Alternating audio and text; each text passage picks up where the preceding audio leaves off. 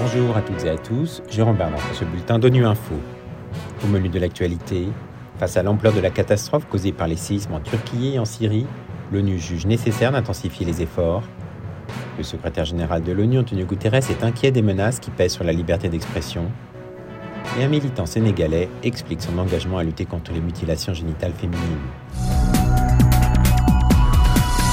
Les tremblements de terre dévastateurs qui ont frappé le sud-est de la Turquie et le nord de la Syrie ont fait des milliers de morts et plus de 20 000 blessés. Les agences humanitaires de l'ONU sont mobilisées. Le Bureau régional de l'Organisation mondiale de la santé pour l'Europe et ses partenaires ont ainsi activé des équipes médicales d'urgence pour fournir des soins de santé. Gérald Rockenschob, directeur régional des urgences pour la région européenne de l'OMS, explique qu'il s'agit d'une opération de réponse très complexe. On l'écoute. Pour l'instant, l'accent est clairement mis sur la recherche et le sauvetage. Ce sont les blessures qui doivent être traitées, les premiers soins apportés par les communautés sur le terrain, puis les soins traumatiques plus spécialisés dans les hôpitaux. Nous avons des conditions météorologiques difficiles sur le terrain. Il fait un froid glacial, si bien que le risque de maladies infectieuses, en plus du risque immédiat de traumatisme et de blessures, augmente définitivement au fur et à mesure que la situation évolue. De plus, certaines lignes d'approvisionnement comme l'eau et l'assainissement risquent d'être compromises. Outre le traumatisme physique, il y a un énorme traumatisme psychologique qui doit être traité. Pour l'instant, nous nous concentrons principalement sur les kits de premier secours, c'est-à-dire des kits chirurgicaux, afin de traiter les blessures pour lesquelles nous mobilisons des médicaments. Nous mobilisons également des experts pour aider à mettre en place des systèmes d'alerte précoce et de surveillance et pour coordonner la réponse plus large des partenaires de santé sur le terrain.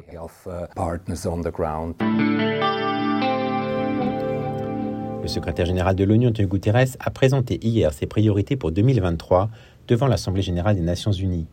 Il s'est notamment dit inquiet des menaces qui pèsent sur la liberté d'expression et la participation à la vie politique dans le monde. Il appelle à ce que ces droits soient renforcés, notamment l'indépendance des médias. On l'écoute. Sous couvert de pandémie de Covid-19, nous avons vu se développer une pandémie de violation des droits civils et politiques. Des lois répressives restreignant la liberté d'exprimer des opinions. Les nouvelles technologies fournissent bien souvent un alibi et des moyens de contrôle, la liberté de réunion et même la liberté de circulation. Les militants des droits humains sont souvent harcelés, maltraités, mis en détention et pire encore. L'espace, la société civile se réduit sous nos yeux. Et dans un nombre croissant de pays, les médias sont en ligne de mire. L'année dernière, le nombre de journalistes et de professionnels des médias tués a grimpé de 50%. Pour contribuer à la réalisation de mon appel à l'action en faveur des droits humains, nous nous employons à faire progresser la liberté fondamentale, à promouvoir une participation plus systématique de la société civile à tous nos travaux et à protéger l'espace civique dans le monde entier nous renforçons notre soutien, loi et politique qui protègent les droits à la participation et à la liberté d'expression, y compris la liberté et l'indépendance des médias. Même si les femmes et les filles sont aujourd'hui trois fois moins menacées de subir des mutilations génitales féminines qu'il y a 30 ans, plus de 4,2 millions de filles risquent d'en pâtir cette année. C'est l'avertissement lancé par l'ONU qui encourage les hommes à s'engager pour mettre fin aux mutilations génitales féminines.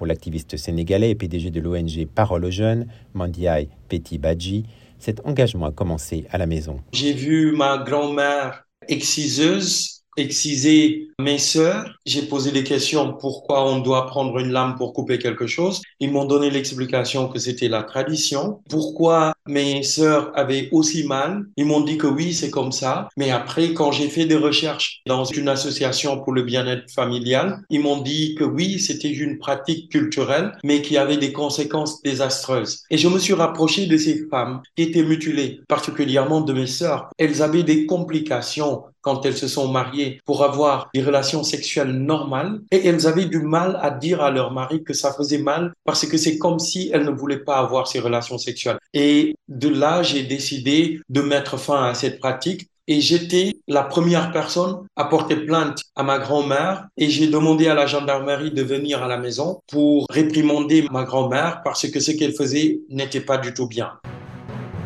Voilà fin le bulletin de Nuit Info. Vous pouvez nous retrouver sur Internet et sur nos comptes médias sociaux, Twitter et Facebook. Merci de votre fidélité. À bientôt.